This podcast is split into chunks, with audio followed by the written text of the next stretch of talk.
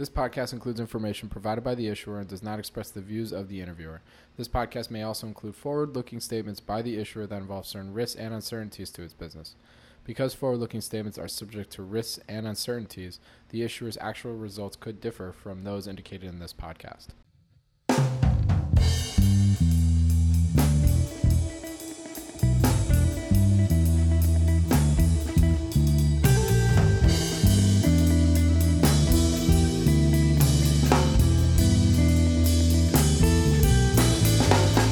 Welcome to the Planet Microcap podcast. I'm your host, Robert Kraft, and thank you all so much for the support and for tuning in.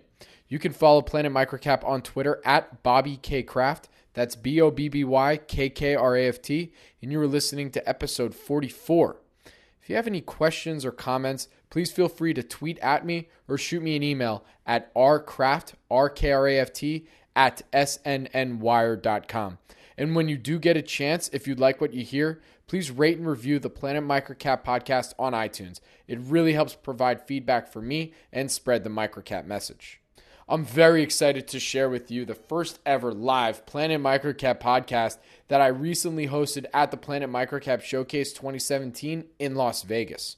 My guests for this panel were Chris Irons from geoinvesting.com, Brandon Mackie from Small Cap Discoveries, Jason Hirschman from at 8track18, and Chris Lahiji from LD Micro, all of whom were previous guests on the Planet Microcap podcast. You're probably asking yourself, why I asked these panelists to join me for this momentous occasion. I think they provide a healthy difference of experience and insight that they drew upon to tackle tough, difficult questions we continue to ask ourselves each day when covering the microcap stock market. As you will hear, their difference of opinion on certain topics demonstrates that there is no one right way to invest in microcap stocks, and multiple perspectives provides multiple potential answers to the same problem. As Benjamin Franklin famously said, and I quote, an investment in knowledge pays the best interest, end quote. The goal for this episode and every episode is to provide more knowledge and insight to help you on your investing journey. I'd like to thank Chris Irons, Brandon Mackie, Jason Hirschman, and Chris Lahiji for joining me on this dais and sharing their perspectives. And I'd especially like to thank everyone who came to the Planet Microcap Showcase 2017. And I look forward to seeing all of you in 2018. And as always, thank you for tuning in to episode 44 of the Planet Microcap podcast. Please enjoy the first ever live Planet Microcap podcast. All right, everybody, I'd like to welcome you all to our final panel of the day. I run this podcast called the Planet Microcap Podcast, which is all about educating the next generation of investors how to invest in microcap stocks. And uh, been publishing it since uh, late July 2015. And uh, everybody that you actually see on this panel today uh, has been a guest on the podcast. And I, you probably are probably asking yourselves, why would I ever put Chris Lahiji on this panel, as well as, and the and the reason being is that, you know, I've been going to Chris's conferences for a long time and, uh, you know, he's really contributed a lot to this space, been around and, and seen a lot. And, uh, you know, I always appreciate having his insights, and I think you definitely will too, as well as Mr. Brandon Mackie, who's a uh, the editor of Small Cap Discoveries, along with Paul Andreola, who spoke a little bit earlier today. He's, uh, I'd say, one of uh, uh the young up and comers in our space that is really following it, and uh, you know, bringing some awareness Guy's to this 57 years old. Young up and comer. He's hitting a stride. Guy's an AARP member. And next, we have Mr. Jason Hirschman, who uh, is a, a private investor, goes by the Twitter handle and uh, microcap club handle of uh, 8track. Uh, I really enjoyed our conversation that we had, and I thought that he would be a great addition to this panel. And uh, last but not least, I'm Mr. also local, by the way. And he's a local. That definitely helped. No, I'm just kidding. And uh, last but not least, I'd like to introduce Mr. Chris Irons, better known as Quote the Raven or the Raven. And uh, Chris and I had a great conversation, and uh, you know, I'm just I'm very excited for you all to hear his insights as well. So, with that, I didn't want to provide too much of an introduction because I wanted them to. You know, sell themselves uh, first. So, uh, as we do with each of podcasts, to start off, I'd like to get everybody's background and who you are and, and how you approach investing in microcap stocks. So, you know, let's start with uh, Chris or the Raven. Start with you. All right. Hi. Uh, so my name is Chris Irons. Uh, currently, I actually work with Maj at uh, Geo Investing, oh. and uh, also, we we gonna make it or what? oh, jeez. All right. Uh, so uh, currently work with Maj at Geo Investing. Um, my uh, Twitter handle is at QTR Research. I started in 2012 writing under the pseudonym Quote the Raven Research. Um, really, I've been only uh, in the microcap space primarily, like with a, with a focus on microcaps for probably the last like three or four years since You're I've been lucky. working. What's that? You're lucky. Thank you. I'd be lucky if I can get through this opening statement. Thank you. Good night, everybody. Opening statement. that was good, Chris. Um, I don't know what the hell I was saying, but uh, generally, you know, I started investing when I was 18. I lost a lot of money. I learned how to trade uh, equities, options, futures. Just basically lost money doing all of those things. Uh, you know, tons of money. Uh, lost money trading FX for the first time. And so, really, you know, I didn't go to school for finance or anything like that. I'm actually a writer by trade. Um, and that just kind of meshed together with what I was doing and learning the capital markets. And so I spent like eight or 10 years just losing money and being miserable. And then finally uh, landed a job working investor relations for a small startup company. So, uh, you know, learned a lot of things from the inside out, working with the CFO, working with securities attorneys. Um, and then eventually after that, I started writing and doing research on my own, mostly uh, a lot of short activism, a lot of special situations, things like that, that I really prefer to do. Um, but then when I went to geo investing in 2013, I think I started there, was really when I first started to hone somewhat of an expertise in microcaps. And so Maj covered a, a lot of that in his panel. But generally, our if you had to sum up our microcap investing approach, it's information arbitrage. It's you know microcaps are nice because they're a niche of the market that aren't covered by analysts. They're not covered by a lot of people you know on the street. And so if you can do the work, you can do the down and dirty work and get your elbows dirty and read the filings and read the 13Ds and you know all the tiny little print at the bottom of the page, you can generally find some interesting opportunities. And so, uh, if I had to sum up what we do, I would say it's looking for information arbitrage. Jason? Sure. Uh, my name is Jason Hirschman. Um, I'm your, the classic combination of small businessman by day and uh, investor by night. Um, I've been investing since the uh, mid 90s, basically when I graduated from college. Um, I, I, post a lot on the uh, Microcap Club and also on the uh, Motley Fool boards. Uh, you know, basically, what I do is I've, I've been involved in a family business since, uh, well, actually, since I've been growing up, kind of like kind of you, Bobby, and, and just take the experiences that I had in, in my you know, running my own business in terms of whether it's product development or, or, sales or marketing or being involved in patent lawsuits as a, as a plaintiff or defendant. And uh, the great thing is you can apply those experiences to uh, uh, in the microcap world very, very easily. So, I mean, I think we all know why we invest in microcaps. It's it's a fairly inefficient space. Uh, it's that's that's the benefit of it. You have to do the uh, the hard work. You got to talk to uh, uh, management. You got to look at the uh, filings, and, and, that's how you make money. So, um, you know, that's why uh, I, I, that's why it's an area that I really love to uh, invest in. So I'll just leave it at that. Hi everyone. My name is Brandon Mackie. I during my day job, I work at a food technology startup in Los Angeles called Soylent we make a tasteless sludge that people live on. If you've ever heard of it. if anyone has ever seen The Matrix, you know that uh, crap that came out of the machine, and the guy said this doesn't. Neo said this doesn't taste like anything. That was Soylent. It's uh, it's kind of a crazy story for another day, but it's founded by my roommates from college, and they called me up a number of years ago to come on board and and uh, come help grow the company. So that takes up a lot of my time, but I've I've always had the investing passion, and I write a newsletter with Paul Andreola right over here called Small Cap Discoveries.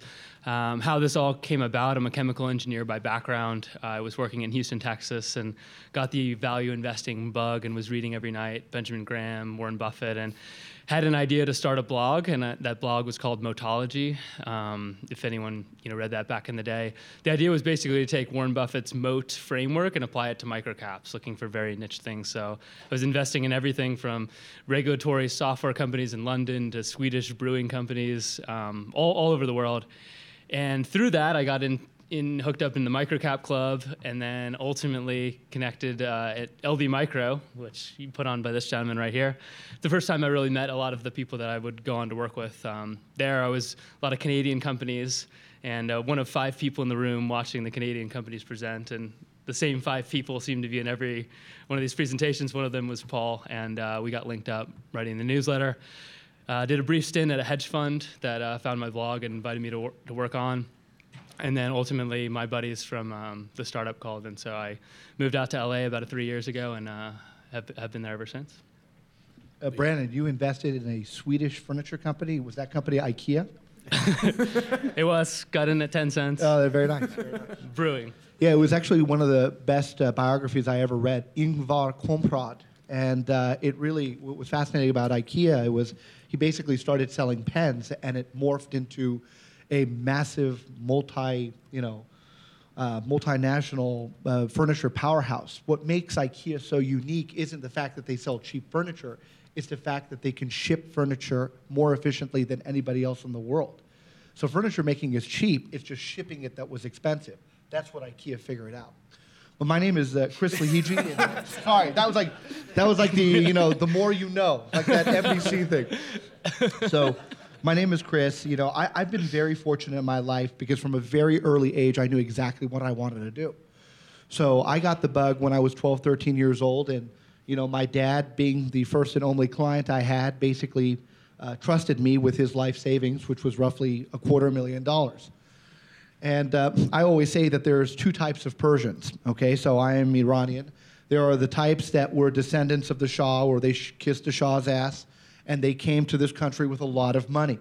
Um, and then there were the Persians who didn't kiss the Shah's ass, and uh, unfortunately had to work for everything. We were the we were the we were the latter. So he gave me all his money, and he said, "Look, just please, for the love of God, don't lose it." and I lost about 90% of it in the first year. Um, I was big in a company called Fila Holdings, and Fila was very popular in the early 90s. They had one sponsor, and that was Grant Hill. And Grant Hill got injured, and then no one wanted, you know, you don't want to buy the shoes of someone who's always like injured or on the bench. So Fila did not do very well. And what happened as a result of losing all his money, I basically got in gear. I went to the library on a daily basis. I learned all the things from Graham, from Dodd, you know, from the greats Peter Lynch. Um, and I slowly but surely inched my way back up to a quarter million and much, much, much, much, much more than that. But my take is that my goal has always been to own 1% of a 10 million market cap that becomes a billion dollar company. And uh, you know, I still haven't been able to do it. We've been close, uh, but uh, it's just that pursuit, that that that that that feeling that you know that the the next card you're going to turn is going to be the ace of spades. And um, you know, for me, it's uh, given my personality, I tend to you know be a little bit more volatile than most people, just like the stock market. So it's pretty cool that you know things can change on a dime at any given time. So you always have to be on guard, and you know I, I'm I'm just really fortunate to be um, you know amongst my peers here, and hopefully we can shed some insight to everyone today. I was going to say, coming right back to you, because um, one thing Chris uh, didn't mention is that he runs a website called ldmicro.com where it's uh, it it has its own index, and he really, on a day-to-day basis, is really seeing what's going on in the microcap space. So my next question, right back to you, Yeah. is you know what what are some of your observations ju- thus far in the microcap space for 2017? So What- to what very briefly go, I mean, our, our job, I mean, the way I look at it is we want to be the John Stockton of the microcap world. We don't care about how many points we put up. We don't care about how many rebounds or steals. We care about assists. So what was happening is that over time we were becoming a you know larger and larger force in the space, and I was looking at all the things that the industry did not have, and one of the big things that we never had was data. And I couldn't understand how there's a hundred different sites for small cap and mid cap and large cap, but no one gave a shit about companies, you know, sub 250 million. So we went to a lot of our sponsors and we said, well, is this is this on the basis of cost, or is it just something that is not technically capable for the smallest names? It turns out that it was a money issue. No one could make money selling data in the in the microcap world. So I said, well, what if we don't want to charge anything? What if we give it for free? So a lot of people look at the events and they say, wow, look at this, Chris. He has 80 sponsors and 500 companies that pay him. The first four years, the events didn't make any money. The website doesn't make any money. But now there are a lot of people, hundreds and hundreds of people, and some days over a thousand, that come to the site and very quickly, within a two to five minute time frame, can see exactly what the smallest names are doing with the index all the big movers and shakers out of the 11,000 microcaps in North America, get a live news feed and then be able to screen search the world.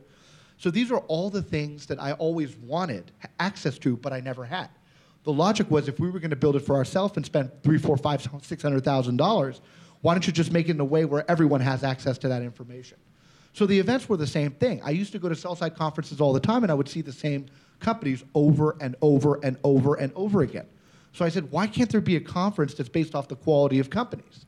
So as Ron and a few of the people in this room went to the first one, they looked at companies for the first time based off valuation, based off EV to EBITDA multiples, based off book value. And so our take is that data for us in the microcap world will be significantly greater than anything we've ever done on the event side over time. So what what are you seeing though? You know, that, like what's been going on in the last like month? Oh or two? man, What- shit's been crazy. I mean, it's it's it's really amazing. Like uh, one of our largest holdings is a company called Auxilio, A U X O, uh, on the NYSE, and um, you know we've owned this thing for a long time, and for the most part, there were entire quarters, you guys, where there was virtually no trading, no one cared. They've probably traded more in one quarter this year than they have in five years. So it all depends. I mean, the way that I look at the I look at the microcap world is, and I tell this to executives all the time. Imagine bashing a pinata, okay? It's going to be elusive at first. You know, you're going to swing as hard as you can, and you're probably not going to dent it. And you keep beating the shit out of this pinata, and it still has its structure. You know, it still has its vibrant colors, and it irritates you to death. But one of these days, you're going to hit that pinata, and there's going to be a dent, and then there's going to be like an incision and then that's when you really start hitting it, and then obviously, hopefully, all the candy comes out. It's the same with being a microcap, in the sense that Auxilio put out incredible press releases over a five to seven year span, and no one gave a rat's ass. And now they go to a conference and the stock is up 20%. So it's one of these things where you know it only takes you 15 years to become an overnight success. Mm-hmm. So if your company gets selected for that, and you have real liquidity, that's when the valuation really starts to showcase itself. And then there are probably a lot of companies here that still don't trade any shares. Another example is a company called Dynatronics, DYNT, based out of Salt Lake City, Utah. They do light therapy. This is a phenomenal company. Their co- largest competitor got bought out for one and a half times sales. They're trading at 0.2 times sales. There's some, there's some things that are taking place on the, on the management side that's pretty significant. No one cares. He trades a thousand shares a day, okay? And those thousand shares are probably me. So, so, so, so it's, it's, it's one of these things where the way that I, I, I kind of see the universe is you buy a little bit and you, and you don't need to sell and you stay patient and then hopefully, God willing, one of these days, there's a lot of, there's a lot of traction.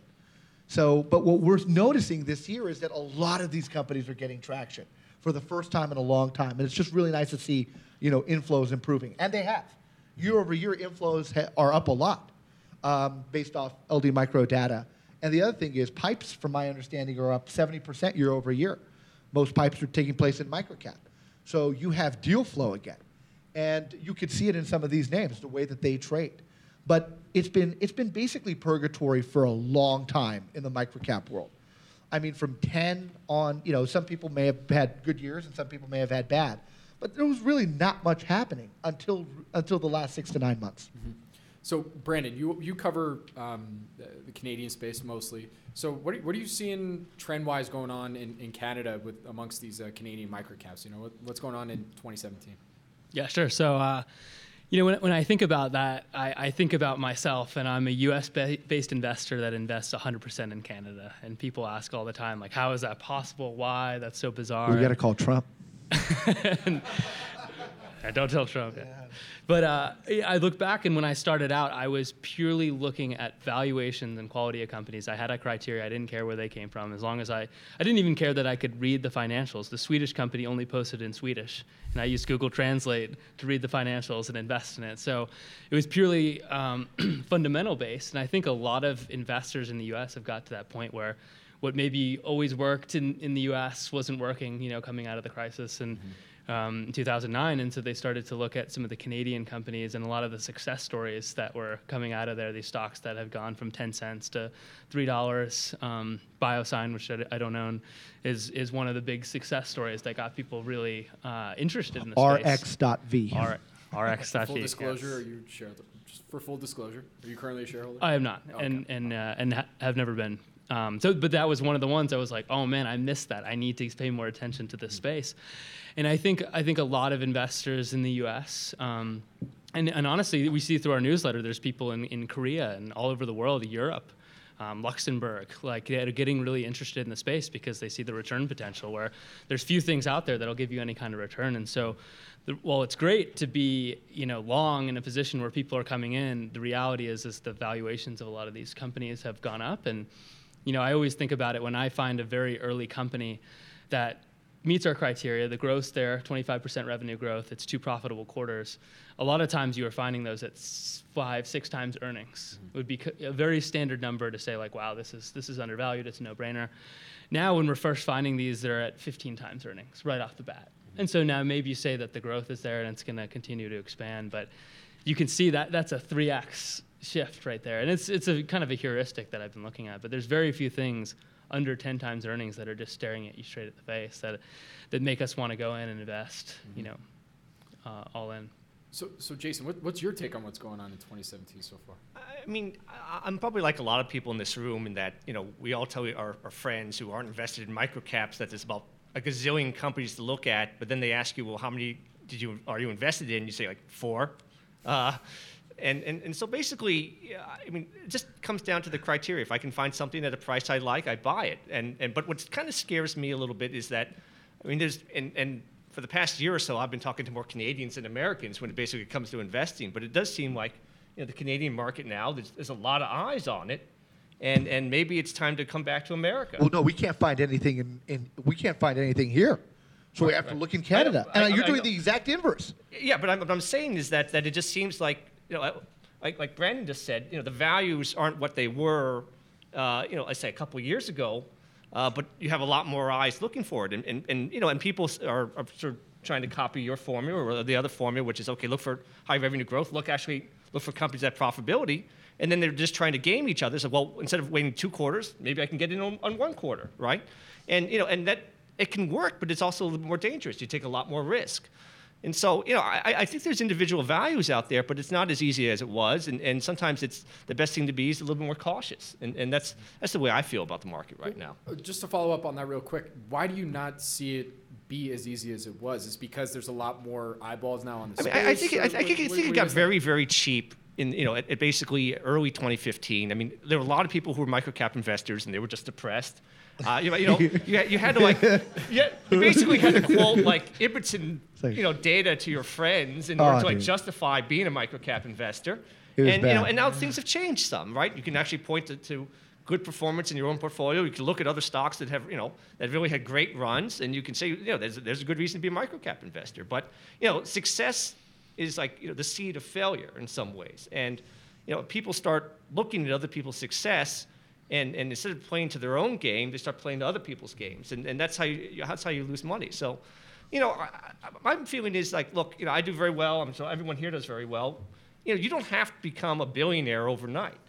So you know, be patient and wait for your wait for your you know wait for something in your, you know in your uh, swing uh, swing area, swing zone, and then and then swing. So. Uh, you know, if I find one, one or two companies a year, I'm a concentrated investor. That's that's fine for me. So, All right, so Chris, what, what's your take? What do you see what's going on here? Well, I would uh, first off, I'll just say, you know, as as a short seller and somebody that works primarily in special situations a lot, you know, my favorite type of investing is to find some type of enormous volatility in an equity or a company, whether it's you know somebody has come out with a short report or you know there's been uh, you know they're d- conducting an internal review of the financials or something like that, and then trying to actually deduce what the facts are quicker and, and faster than anybody else. Um, so I used to and unfortunately still do uh, go to microcap conferences also to look for great shorts because you know wh- what they're saying is uh, there's there's nothing to find because where you would go and look for a company that it has two quarters of profitability and you know has a fantastic balance sheet and has finally already turned the corner um, you know that those companies are drying up or they're becoming investable or discoverable now at higher multiples. Yeah, and and wh- what I would, you know, I uh, what I would say almost, you know, uh, as a challenger, as a respectful disagreement or whatever, is if you look to try and find companies, and this is what we try and do a lot of, certainly we like companies that are simple, you know, free cash flow generative companies that are already profitable and have fantastic balance sheets. And certainly investing like that is a fantastic way to invest. And I'm sure it's led to a lot of successes. What I would also say is there's something to be said for going and taking a look at a company that may not have the best balance sheet, may not have two, you know, profitable quarters behind it, may not, you know, be cash flow generative, but perhaps has a narrowing loss, or, you know, like Maj was saying earlier, uh, a company with some type of special situation in place.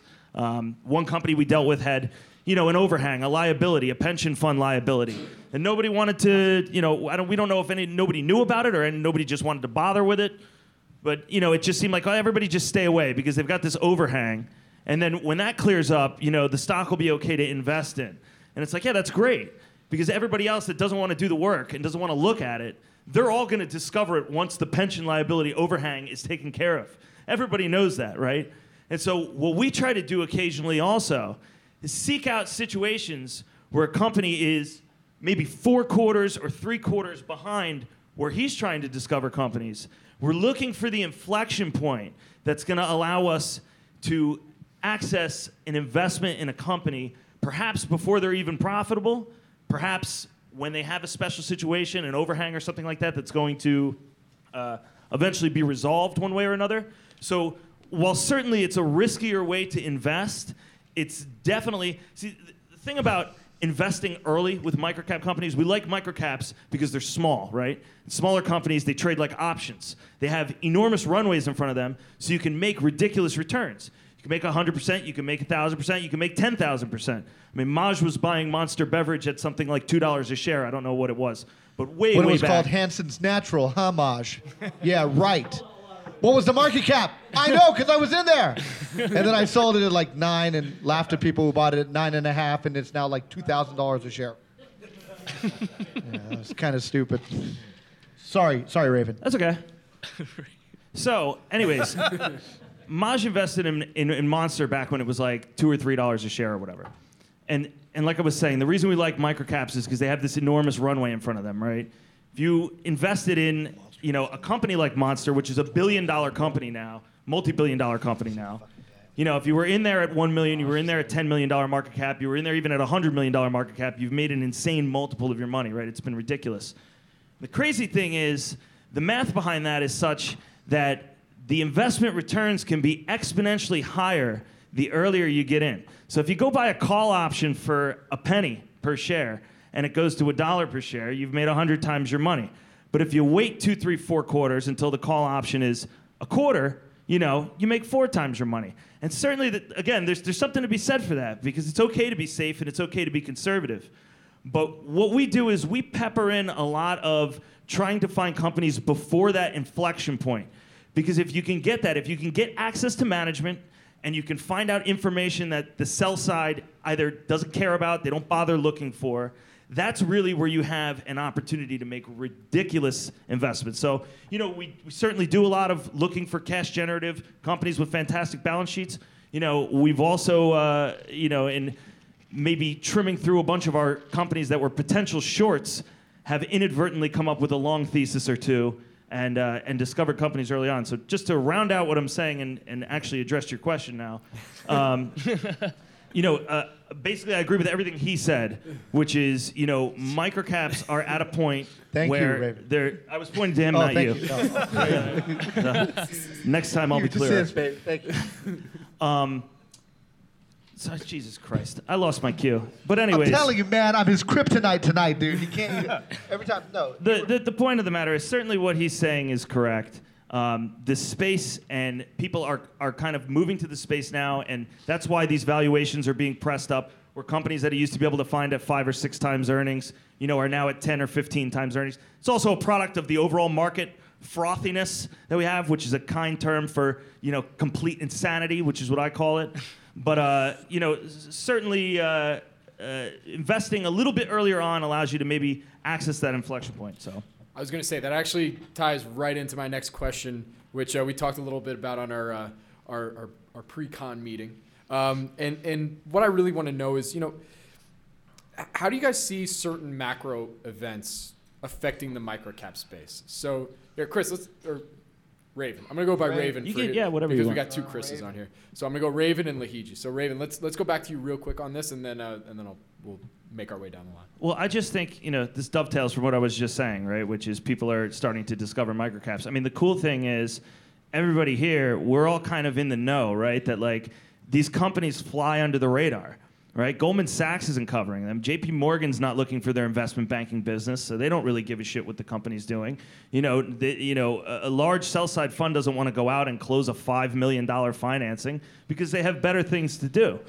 And so the nice thing for people like us is we know that there's a relatively small select group of people that have access to this information and care enough about it to look at it. So that's why microcap investors have such an enormous advantage. To tie that into the macro picture, the nice thing that I would say is that microcaps aren't always a beta trade, meaning they don't always move with the market.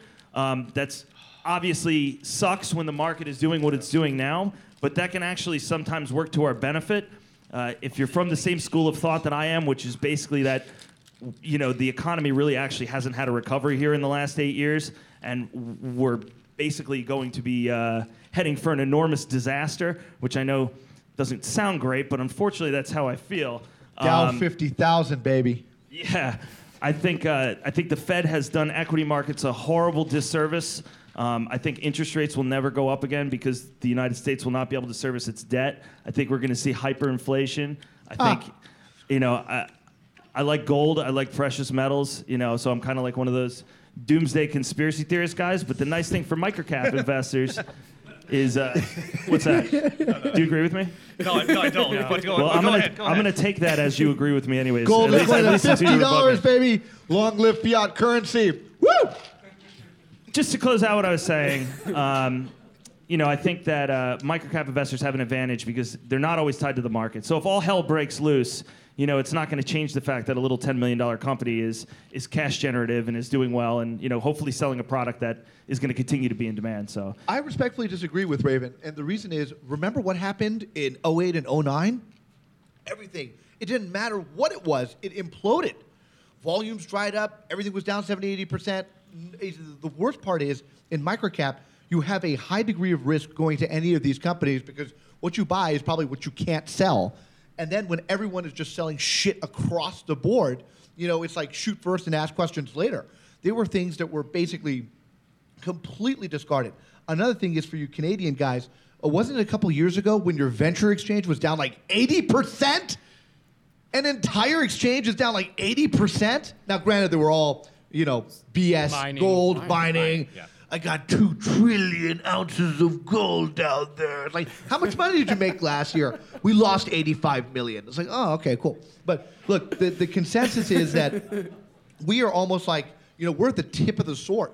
So we get, you know, we get, uh, it seems like we get the benefit last and we get hit first. Chris, would you agree that would you agree that microcaps, uh, you know, are less are probably in terms of all the different sizes of companies from you know nanocaps to uh, mega caps, whatever you call the big guys, that that they're probably the least correlated to the overall market. Would you I would agree with that? that, Raven. Yes. Okay, I rest my case.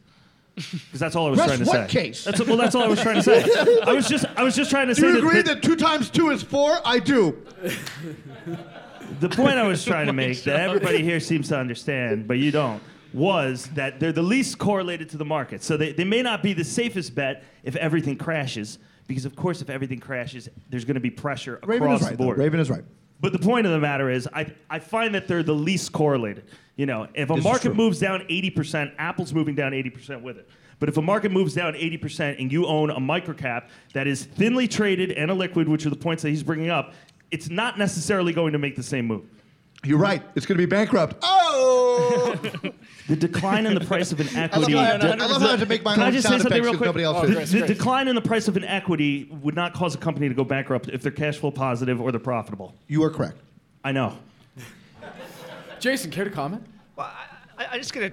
I, I, I, I, just, I, don't, I don't even know where to start. I don't even know where to start. But, but let me just actually just, just finish where you said like one of the advantages of being in microcaps is that you can like access information. But I think in some ways, the next frontier is actually almost to create information. I don't mean like pumping, but I mean actually like, cr- like create like insight. And just, just want to give you an example, and I won't, I won't use the name, but there was a, you know, a Canadian company that was sued uh, the, at the basically the end of 2015 uh, in, in basically an automotive like paint protection film. And you know, partly this is one of the advantages of coming to like conferences like this. You meet people, and I basically uh, had a friendship, made a friendship with a uh, investor up north who I think you'll be interviewing soon, uh, uh, Meredith. And and and basically, the way the way we actually created information and created insight is by taking the film and actually bringing it to laboratories, reverse engineering it, and then determining that it did not infringe, you know, in, the, in this patent lawsuit. Okay, and, and that's you know, a way to actually, I think, is, is the next step. Spend some money when you get opportunities like that. You can, you know, to, to go out and, and actually get insight way beyond it, just even talking to management. Mm-hmm. And so, obviously, opportunities don't come along like that too often. But I, I, do think it creates another another way really to profit, you know, as in, in the microcap market. Because, you know, if it was Apple, everyone's going to look at the, the validity of the patent. They're going to test things out. But in microcap, nobody does that work. So you actually got to team up with people who have other skills besides just investing. Mm-hmm. And, and basically, together, you really often can, you know, can bring something to, to the party. And, and basically, for me, that allowed me, for like a seven month stretch, basically to be 40% of the buy volume mm-hmm. in that stock. Uh, and we did very, and did very well with it, and hopefully XPEL. do even more. Uh, but so this, I think that's really the next, the, the, next step of, you know, like basically, like you said, like private placements, but also looking for opportunities really to, to, to bring in other points of view that really, you know, create value by creating new sources of information. So just, just a thought. No, no, absolutely. So I, I wanted to get to my next question. This one I wanted to, to go to uh, Brandon on. Okay. And we've kind of touched on it a little bit already. And, and I, I can almost forecast a little bit of what you might say to this question. But, you know, where, where do you currently see value in the microcap space? And uh, if, look, let's preface, it's probably going to be Canada. I know that's what yeah. you're going to say, but uh, but maybe let's get a little deeper as to why Canada right now specifically, especially after it's kind of getting a little, um, I don't know, it, it, there's been been a little bit more awareness for it. Sure. Uh, I'll, I'll start. I just want to add a couple comments on the discussion, the last oh, question. Yeah, sure. uh, I, I, we had a great dialogue in the call before this, um, and it seems like we're on one team and they're on another team. we did not. And uh, I have always felt that you know economic doomsaying it's a is a fun hobby, but it's an expensive hobby. Meaning that if you look at the people that have been saying this, you know, since I bought my first stock in August 2011 when the S&P went down 500, there's there's been people that have been saying the same narrative that you know hype, you know, in, inflation and monetary policy and the Fed were all doomed and. The, you know, I imagine that those people have a either lost a lot of money just outright on their trades, or b, more importantly, they've missed a lot of opportunity you know, to go long. And that doesn't mean you can completely ignore the macro environment, but the way I like to think about incorporating macro in my framework is almost like you play the macro through the micro, meaning like you look at your individual stocks and if one of them is overvalued, then you're selling based on that.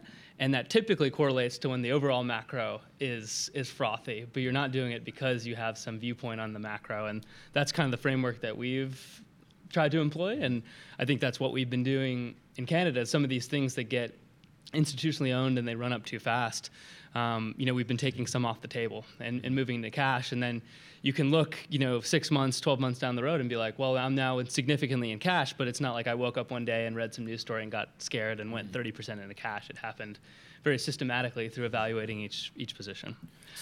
Um, and, and so where do we see value then? So, um, well, real quick before we get to that, I, I just I wanted to give uh, Raven a chance to respond because be I think it was kind of like a, I'll, be, I'll be very brief. Yeah. Fire away. Yeah. so, so look, he, he's 100% right when uh, basically what he says is, you know, doomsday sayers and, and people that go on TV and say, you know, the whole world is screwed have, have probably lost money here and there also. I mean, the market undeniably has gone up over time, right? So if you invested a dollar in the market in the in 1930, yeah, exactly. It's, what's that? It's worth a lot. I mean, it's, it's huge. Yeah, that's what I was going to say actually. Um, so if you invested a dollar in the market in the 1920s, and just, just let me get through this here, all right? Just give me two minutes. If you invested a dollar in the market in the 1920s, you made a ton of money, right? It's, it's worth whatever. It's worth a million dollars today or whatever, right? This is a question of ideology, right? Nobody's denying that the stock market continues to go up. Which is why Warren Buffett gets on TV and he says, you know, oh, we're buy stocks that, you know, I want to own for 30 years. And they say, well, Warren, what do you think about, you know, 2008? All hell's breaking loose. You know, people are losing their jobs and unemployment's, you know, at record numbers. And what he says is, you know, well, the stock market's going to be higher in 30 years than it is today. And so what I do is I just buy companies that I want to own for 20 and 30 years. Like Kraft. And, and by the way, I knew I wasn't going to get through it. But anyways, by the way, he's absolutely right, right? He's made a fortune by buying and holding, right? So th- there's definitely a case for that.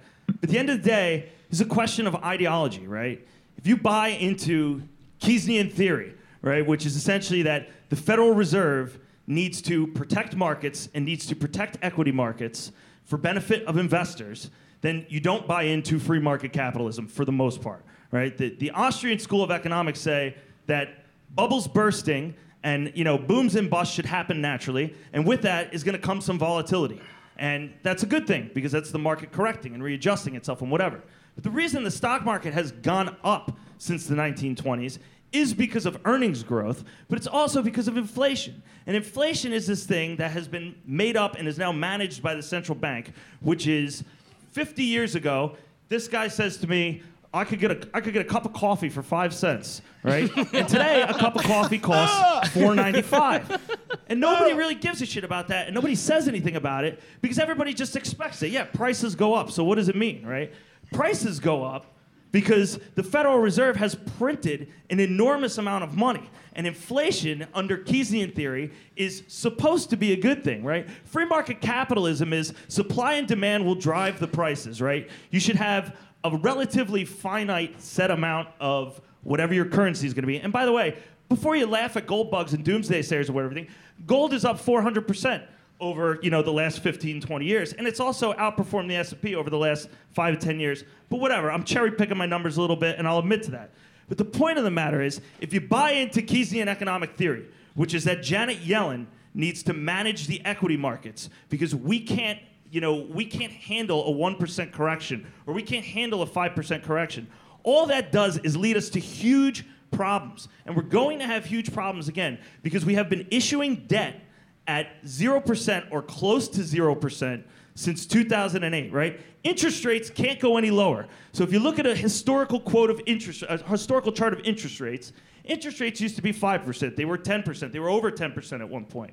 And what you see since the Federal Reserve has taken control is you see interest rates lower every time that we have some type of economic turmoil, which is the Fed saying, holy shit, we have to do something because everybody's panicking. And then you see them rise a little bit, but they make lower highs and lower lows every time they manage them. Well, now we're at zero. And we can't raise rates again. So we have the option of going to negative interest rates, or we have, we have the option of QE4, which will probably be next. And, and all I'm arguing, and I'm not I'm not disagreeing with you that buy and hold investing is a great way to make money because it certainly has.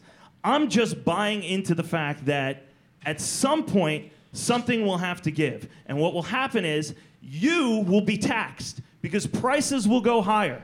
If productivity stalls out and prices start to go higher, it's a tax on everybody that people don't understand because the average person goes to the store and buys a gallon of milk today and it's $4 instead of $2 which it was just a year or two ago even though the fed's saying cpi is only up 2% it's a tax on everybody. So i think keynesian economic theory it just doesn't make sense to me. Free market capitalism supply and demand driving the outcome that's all basic economic theory. Everybody should understand that. So the reason i'm a proponent for gold and also the reason you see things like bitcoin go from zero to $1,300. I mean, this is a thing that doesn't even exist. Is because it's limited in number. There's only 21 million of these that will be printed, right? And so I, I think we should give Brandon a chance to the demand. I, am done. I'm done. I'm done. Okay, really okay, the okay, demand is driving the price up. Go, go ahead. I'm sorry. Oh, I didn't mean to take no, that long. Well, I mean, you, you can recognize all that, but you're always left with the question, what do you do about it? Yeah. And like, if prices are going up, would you rather have cash or would you rather have assets? Yeah, so that's a, always been Warren Buffett's. You know, there's argument. a lot of ruin in a great nation, right? So you could be right, but you could be so early, it makes no difference. You're right. Uh, you know, right? So right. You know, another thing is, as a microcap investor, I would just say that you know we all are attracted to like non-linear situations. That's partly why we like being a non, uh, you know, microcap investor. And I think there may be a tendency, not saying for you, but, no but, but uh, you know, for, for people to project nonlinear you know, situations occurring on the macro level, right? We see nonlinear situations everywhere. And that's not necessarily true. It's, it's very different for the individual company and, and, a, and a system-wide occurrence. So, you know, and basically even like you take the U.S. dollar. I mean, it basically bottomed out what in 2011 or so. So it's It hasn't bottomed out yet. uh, okay. The strongest currency in the world, baby. Every Being the best of the worst. It's, it's only has the strongest. I made a mistake It's with only that the last comment, strongest- by the way. It's only the strongest in the world because we have a, a global confidence game going right now where everybody in the world has agreed that it's the strongest currency in the world. Just like everybody in this room has agreed when they take a $20 bill out of their pocket, that sheet of paper is worth something. It's really not. You can't go get something finite from that. It's backed by the faith of the United States government. So if everybody buys in, that's where there's some value. That's what he's saying. You know, it's the strongest currency in the world. It's the most reliable. But you know, I, I would argue that a lot of great empires have fallen due to the currency falling apart. I don't think it's going to happen tomorrow. I don't think it's going to happen the next day. I have a buy and hold portfolio that I have a 10, 20, 30 year time span on, so I don't completely disagree. I just think it's worth being mindful of a different ideology and a different outlook on things other than Janet Yellen is always going to save us or Ben Bernanke is always going to save us. And by the way, Alan Greenspan is out over the last four, five, six weeks saying almost exactly what I'm saying. And, you know, 20, 30 years ago, he wasn't interested in this theory because he was the guy in charge. So if all hell broke loose, he was going to be the guy who was on the hook for it. But now that he's not on the hook for it, he's saying a lot of things that make a lot of sense that are starting to sound a little bit Austrian. So His senility is getting to him. Alan Greenspan is also probably 90 years old right now. So here's here's what's interesting. that means he has a lot of experience. It's true though. So let me let me tell you guys something very quickly. What's interesting is that to the to the average person, you would think that Raven and I would be on opposite ends of the spectrum. The reality is that but we both categorically agree on a lot of these things in the macro picture. I was I was uh, uh, the perma bear on Fox News before Peter Schiff, and Peter Schiff now has basically become, you know, uh, how can I put this, the, the the champion of the short trade. And I think that everything that Raven says is correct. I mean, the CPI is complete bullshit because it doesn't factor the two most important things, which are food and energy. But you cannot dispute the fact that if you went bearish a long time ago and you went bullish a long time ago, the bulls have destroyed the bears. You cannot dispute it. The thing that made Buffett the, ge- the genius and the, the, the guy who gets all the reverence in the world is he was the only guy who would buy something and never sell it. That was his, that was his difference. But my overall take is that there is no way we can continue to close our eyes and put our fingers in our ears and not realize what we're doing. A lot of these problems that we have are massive. They are systemic. These are not things that can be fixed with policy or Trump saying we got to make America great again or, you know, some guy coming out and easing Fed rates by a quarter. This shit has already happened. The analogy that I always use is remember the movie Titanic. Remember the architect of the boat. He takes out that blueprint and he says, "Look, if we could stop it in two two columns, the ship would be fine. It wouldn't sink." You know, unfortunately, we're at three columns. So we know the inevitable is going to happen. The dilemma has been postponed for so long that they'll never let it truly reset. Look at Japan. What fascinates me about Japan is all the things that we're doing now or we have done in the last few years is what Japan did in the 80s. And Japan is a much larger economy than us. Okay, I think people would agree with that. And they had the best case scenario take place. They've had virtually zero growth for the last 30 years. That's a best case scenario. I don't think we're going to be as lucky. Can I just say, uh, you know, You can't disagree. I just agreed with you. no, no, no, no, no, no. Seriously. You know, what, what he's saying is we're, we're not going to let it get out of control because we've come this far, right? So we're going to continue, you know, government stimulus will continue. But at some point, we may not have a choice. And that's the point I'm trying to make. And just two really other quick things.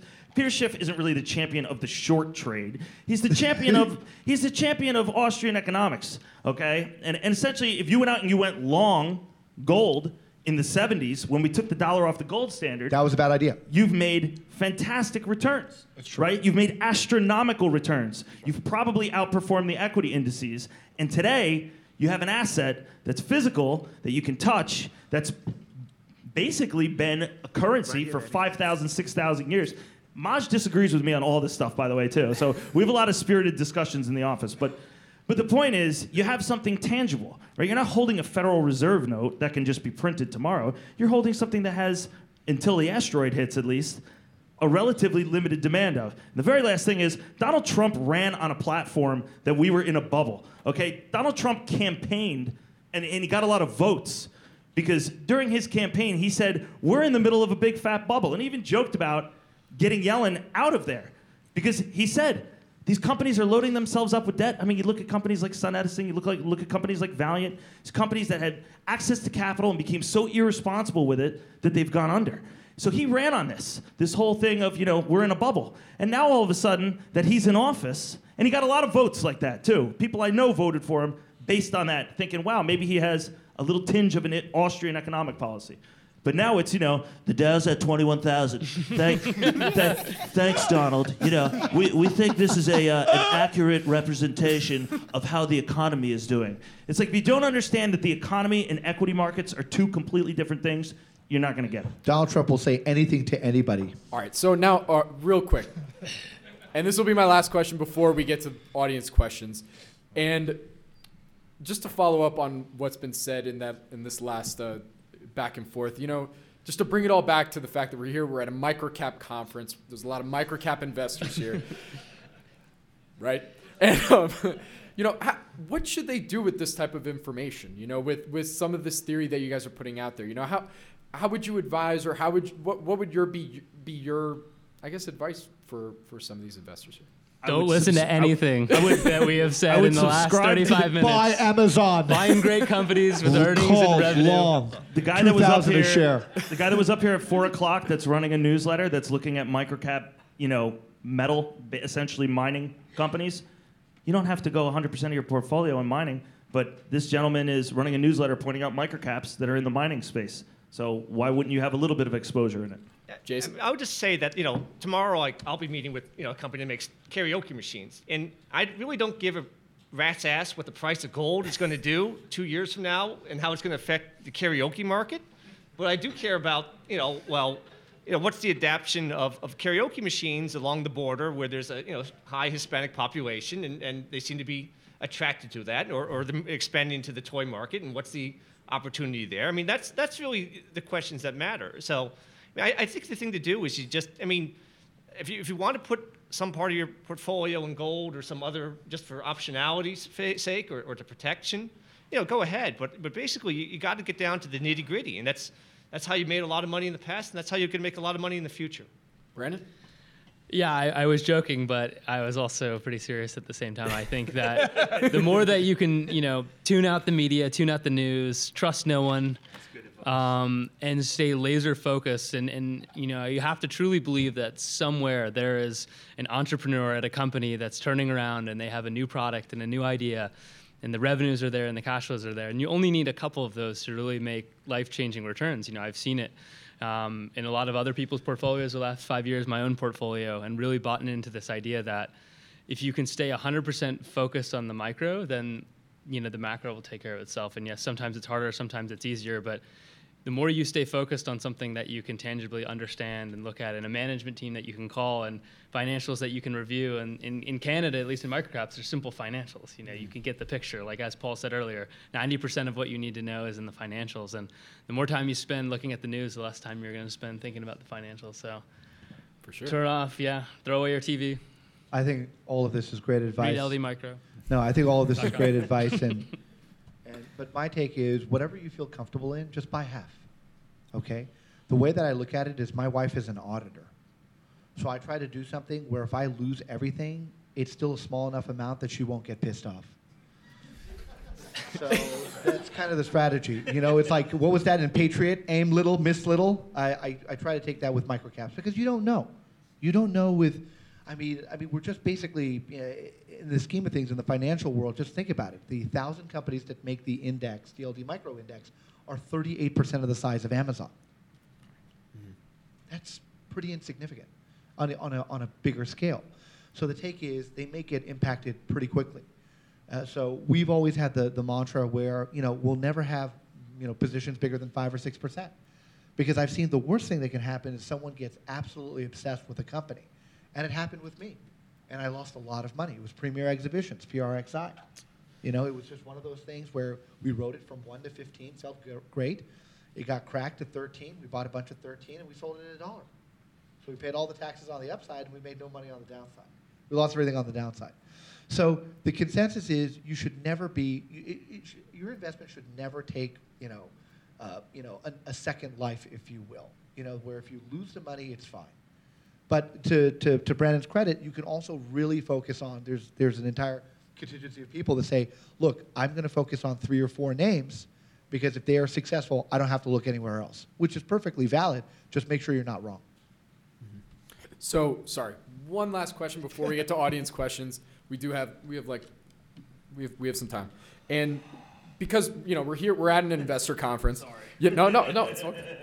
You know where where everyone here will be going to presentations and taking one on ones. You know. So how do you how do each of you and let's keep it at like a minute thirty each, max. Just saying. You know. Um, I'm not talking directly to you, Chris. I swear. Um, uh, uh, but you know, how, how do each of you approach assessing a potential investment at events like this? You know, in other words, what are, what are some of the qualitative measures that you do look for? And uh, Chris, we'll start with you. So I'll make it really quick.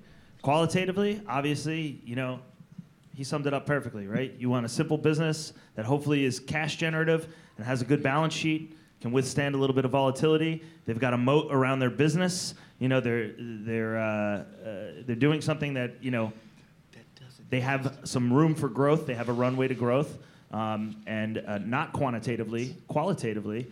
Um, you know, you can back things up a little bit further in company history and look for those inflection points uh, that we were talking about. You know, read a little bit, talk to management, go beyond the numbers a little bit because it's not, it's not always completely about the numbers. Jason?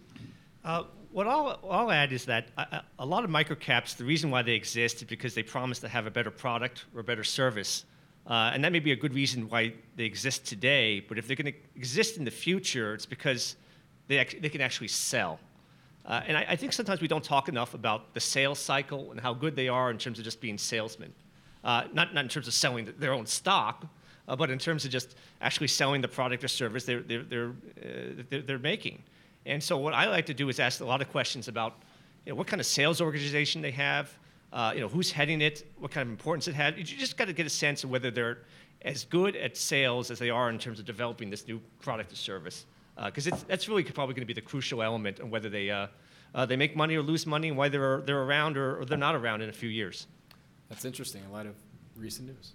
Um, Brandon? Yeah, so one, one of the things that I, I've employed over the years that I really try and do is all the, you know, when you're at these conferences, you're going to hear a lot of, you're going to hear a lot of stories.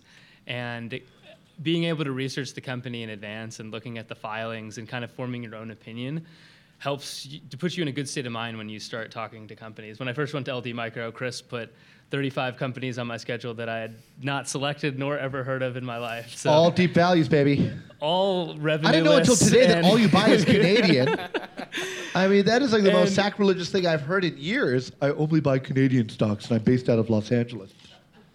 you know, the Canadian mafia is going to beat me up after this. And so I, I was talking to a lot of companies that were ju- really just stories, and everything sounded great. And I just wanted to get on my phone and buy, you know, thousands of shares right off the bat. And woke up the next morning like, oh my god, what was I thinking? Like you look up some of these things, and and it's important to have going into the story so that you're you're almost you're prepared. You know, you know the story. You're talking to management. If you come prepared with questions, you're going to have a lot more value versus, yeah, show me the presentation. I've never heard of this before. Um, you know, management's given that story a thousand times already that day, and to have a full question set helps guide the conversation. You're going to get a lot more actionable insights coming out of that. Chris? Look, my the reality is that most of the microcap companies today will probably not make people any amount of money. That is the harshest reality of all. With that being said, everyone is looking for those one or two ideas, like the Hansen's Naturals, you know, like the Tasers, that have something distinctive. But you guys know better than anybody else. This is a tried and tested room. The smaller a company is, the more important management becomes. You go to conferences to meet with management. You want to ask tough questions. You want to see how much skin they have in the game. You want to see how many raises they've done and how many times they put their own money within the raise. So there are obviously a lot of variables that can extract the story that they're telling and the story that is ultimately reflected. Mm-hmm. So my no one comes into this saying that I'm going to buy 50 companies and 40 of them are going to go up and 10 of them are going to go down. That ratio is way worse than you think. But it's just like poker. When you know something, you bet big. And I've seen it happen before.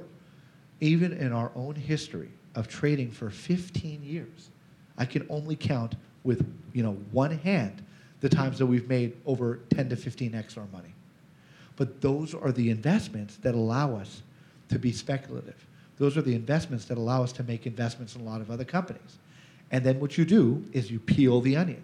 You keep peeling it, you keep peeling it, and then you see what is left in the end. At this conference, there's going to be one or two big winners.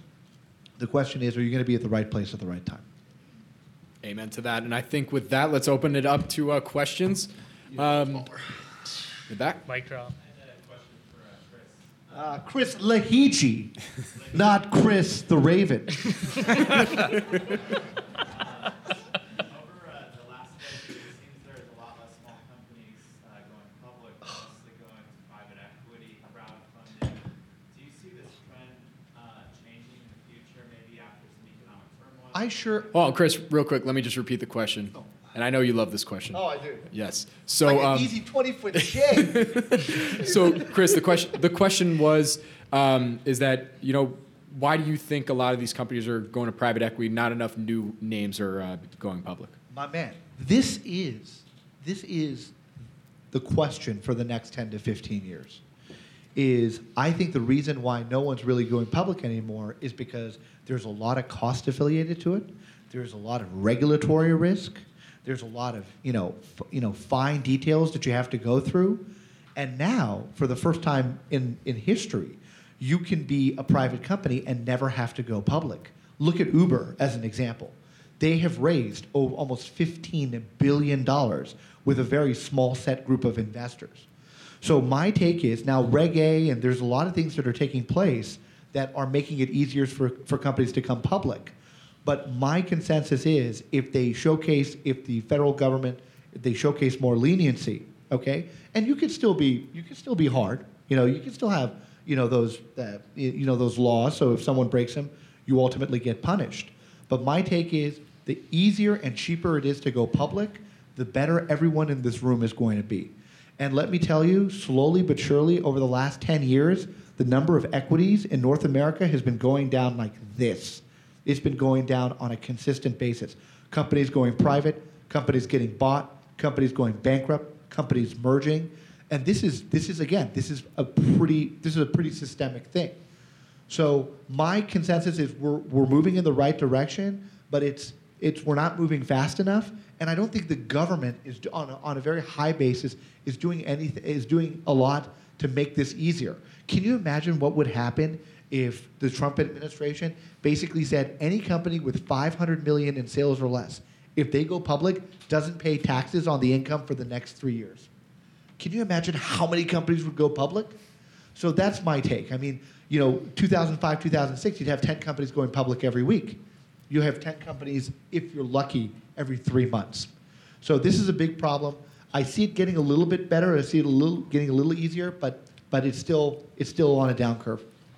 If I could add just uh, to that, uh, and this this is a shameless plug for Canadian investing, is that th- those uh, What have you, Paul? What have you done, to What have you done uh, a lot of the dynamics that inve- exist in the U.S. and, and as Chris mentioned, the VC market being so strong, um, you don't quite have those dynamics in Canada or a lot of those options. And uh, also adding to that, the cost to go public in Canada, and especially with the CSE introducing these lower cost models and options, have somewhat you know lessened the effect of the decline in Canada, and so we've we've actually participated in a few companies that have gone private to public and at very small revenue base, things that likely would never happen in the U.S. And so, if you are looking for a continuous pool of microcap investments, I think that um, Canada will have an edge over the U.S. And this is the only nice thing I'll say about Canada today. Canada is doing it right.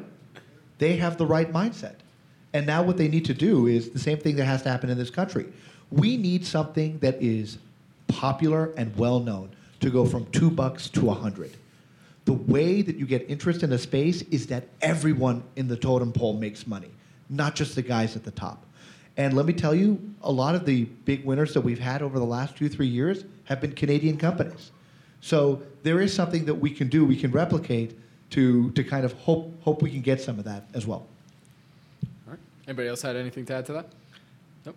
Uh, I just add, add, add one Yeah. thing, and it's that you know, I'm not an investor in marijuana stocks, but you know, I, I mean, I think the, the wonderful thing about microcaps is that you take a company like, which we mentioned before, like BioSyent, which went from like insecticide to like expensive pr- pills for like pregnant ladies in, in like Saskatchewan, and you know, five years from now, there's going to be some marijuana company that like moves to machine tools, and it's going to make someone a lot of money, uh, just because you know the management is is is good, even though whatever their original plan was wrong. And that's the wonderful thing about microcaps and why you do have to go through all those different filings. Uh, and because you know you start off with marijuana today, you could be machine tools tomorrow, and someone's going to make a million dollars off of it. So just something to think about. Chris? And I'll make my uh, required uh, token. The world is ending uh, comment. so prepare yourselves. No, mostly I agree with everything these guys just said. What, what I'll just say is, if you think the venture capital market i- is in a boom right now, right, and I would argue it's in a boom because money is cheap right now. Look at some of the financials of some private companies that have recently gone public, and also some companies like Uber, where hedge fund managers that I know are trying to get shop shares at 15%, 20% discounts to the company's current valuation. The company lost $2.4 billion or something like that this year. So I agree with him wholeheartedly, by the way, that deregulating will help spur an influx into the equity markets. But what I tell you is there's a big difference between having a venture capital boom and a company like Snapchat or a company like Uber that, you know, Uber may never be profitable. Like it's it's it's a reasonable thing to say that if Uber does an IPO, I mean, it, it could just go under because they have extremely intensive capital needs. And so you have to ask why are VCs investing in it with with the current state of its financials? Any other questions? Kevin? Okay, we've all been talking about US markets, people going to Canadian markets for improved opportunities. Chris talking about US markets dwindling. Why aren't we talking about global markets? And why aren't we talking about what's going on in Australia or London or India or places like that? Aren't we as microcap investors, shouldn't we be touring the world these days? I mean, if we're all bumbling around each other, Absolutely. the best thing in, in Canada or in whatnot. Why, I'm looking at a stock in Australia right now. Okay? Here- Looks, looks reasonable, okay? But, you know, and of course, Ian has, has uh, introduced us all to India. Why aren't we chasing around? What's going on in, in the, in the global scheme of things in, in micro? So here, let me just repeat it real quick. So that question was from Kevin Shea, by the way, also a guest on the Planet Microcap podcast. Um, and his question was, why aren't we looking at global microcaps? You know, what? Why aren't we seeing what's going on in Australia, for instance, or India? You know, Chris? Kevin, it's an excellent point. Um, I think obviously it's a cultural barrier, a language barrier, the ability to access information, the ability to trade. What we did is we hired a, a PhD from Caltech a few years ago to basically analyze all our trades over a 10 year period. And we found something very interesting. The closer a company was to us, the more likely it is that we were going to make money. So we were trying to figure out why this was the case. Was this just an anomaly? Was this something that, you know, could, could you extract it and, and see if that ultimately made sense for anybody else? We thought that it was because the closer you are to someone, the, the less likely it is that they'll be dishonest with you. So that's what we ultimately came with. I mean, the best, val- the best companies in microcap on a valuation basis have to be global names because value is directly correlated to how many people are seeing it. Why do you think there's never going to be another Buffett or a Munger or any of these guys? Because when they were looking for discarded assets, there was really nowhere to go for information. I mean, there was a directory that, that would come out once a year and you would look through it. Today, because of technology and because of you know fast internet connections and stuff, you know it's amazing how quickly news gets out. So you want to go to the places where there's less news. So Barron's wrote an article a few years ago, which was fantastic, by the way, called Africa: The Last Frontier, and there was a lot of big, very profitable companies in, in African countries that were trading at ridiculous multiples. You know, even one guy, the guy from the international fund at T. Rowe Price, was buying one of the lar- uh, South Korea's one of the largest electricity companies for two times earnings. So yes, the reason why we don't do it is because we don't have the necessary resources, and we don't have anyone on the ground to actually go there and check things out. Yeah, I, I can say that my first couple successful years in this, that's what I was doing. I was looking internationally, and there was a time where I owned Canada, Australia, Sweden, and maybe one or two U.S. stocks. And the, the, quick story I always tell is there's this Swedish brewing company called uh, Kopparbergs. I don't own it currently, but I did at one point, and um, it traded on the Nordic Growth Market, which is a collection of 30 Scandinavian, almost all biotech and mining companies. And here was this one brewing company that had this pear cider that was taking off. is a little bit different than apple cider, and it was trading at four times cash flow, growing, you know, earnings or revenue 30%, earnings 50%, and uh, invested in it. And even to invest in it, I had to. I couldn't buy it through Fidelity on their online platform. I had to call somebody there. They had to call in and basically like write it down on a piece of paper and take it down to the floor, and they let me know three days later that I had gotten the shares. And so like if you're willing to put in that effort, I think there's tremendous value. And that stock went on to go up over 10x. But I think the issue is, is if you if meeting with management is a core part of your strategy, and there's always a debate of whether that should that be part of your strategy or not, then I think it's difficult. And what I found in Canada is you had you had it was far away from the U.S. where you had kind of the same dynamics where people weren't looking at it like they look in the U.S. But you had the same accessibility. You know, I could fly to Calgary faster than I could fly to Atlanta, and be sitting there with in, with management and getting those insights that are a core part of my strategy. But if that's not part of what you do, then there's in my mind no reason why international isn't a, a good play. All right. So we have time for one more question. Fawad, I saw your hand up. So uh, you have the last question, and uh, please we only have like a couple minutes left, so let's keep answers to like a 30 to 45 seconds. So Fawad? So you guys all have somewhat different strategies, somewhat. But I was wondering if you pay any attention to the sectors where the company is, and if so, what is your most interesting sector and what's your worst? So the most interesting sector to you as of right now? Yeah, real quick. So um, Maj has a uh, specialty of basically trying to find, you know, so I discussed at Geo, a lot of what we do is we try to find companies that are in inflection points. And one of the inflection points that Maj has been able to identify over the last couple of years, like really prominently and prolifically, are companies that have traditional business models but are moving to uh, software as a service offerings or are going from, you know, we, we just looked at a spinoff from uh, uh, Donnelley, RR Donnelley, which is a company that does capital market stuff, and they still do everything by paper, right? And so they're, they're getting ready to move the business to digital. And so we see a wide variety of companies that are either going from paper to digital or they offered services previously that were manual services that are now being offered as software services. And not only have we been prolific in identifying these, but I think that's probably the one area that I would look at because if you have a company that's doing business traditionally and they have a traditional multiple, and you can put your finger on when that inflection point is, and you know that the market can assign not even a full SaaS multiple or a full technology multiple, but half of a SaaS multiple or half of a technology multiple, there really stands to be some attractive upside. And so, yeah, I guess technology. Companies moving from tra- traditional to digital, regardless of their sector, really. Jason? Yeah, I, I don't have a particular sector that I look at. I, I try and find companies that are, are going to be hopefully, you know, good ROE in the long term. I mean, I, in some ways, I just invert it. I just stay away from certain sectors, stay away from certain areas, and basically, I think um, you just got to be. I, I hate to. I hate just. I mean, I, I get into trouble when I drift away. I mean, and the same thing. I understand people want to go abroad to different countries, but every time personally, when I you know, it's just if, I'm if I'm tempted to go to, to Australia or New Zealand or Singapore, uh, you know, it, it, just means I'm, I'm really not doing what I can do well. So that's what, you know, I just found that if it's just simple. If I can understand the business after looking at a day or so, that's fine. If I don't understand the business, then, you know, someone else can make some money. I won't. And, and that's fine. I'm fine with that too. So I, I just, there's no particular sector that I, I just do it. It's just you know, and I don't I don't care if someone else makes money. Some people people are just jealous of other people making money, and then just they're like, okay, you know, that that FOMO factor, right? The mm. fear of moving out, moving out, fear of missing out. And so you just got you just got to moving out too. Moving out too, yeah. That's, that's, that's, Yeah. that's, that happens every you know later on. But, They don't wanna sell. You know, you just you just, you just don't want to fall to all those Could go high. behavioral economics tricks. Anyway.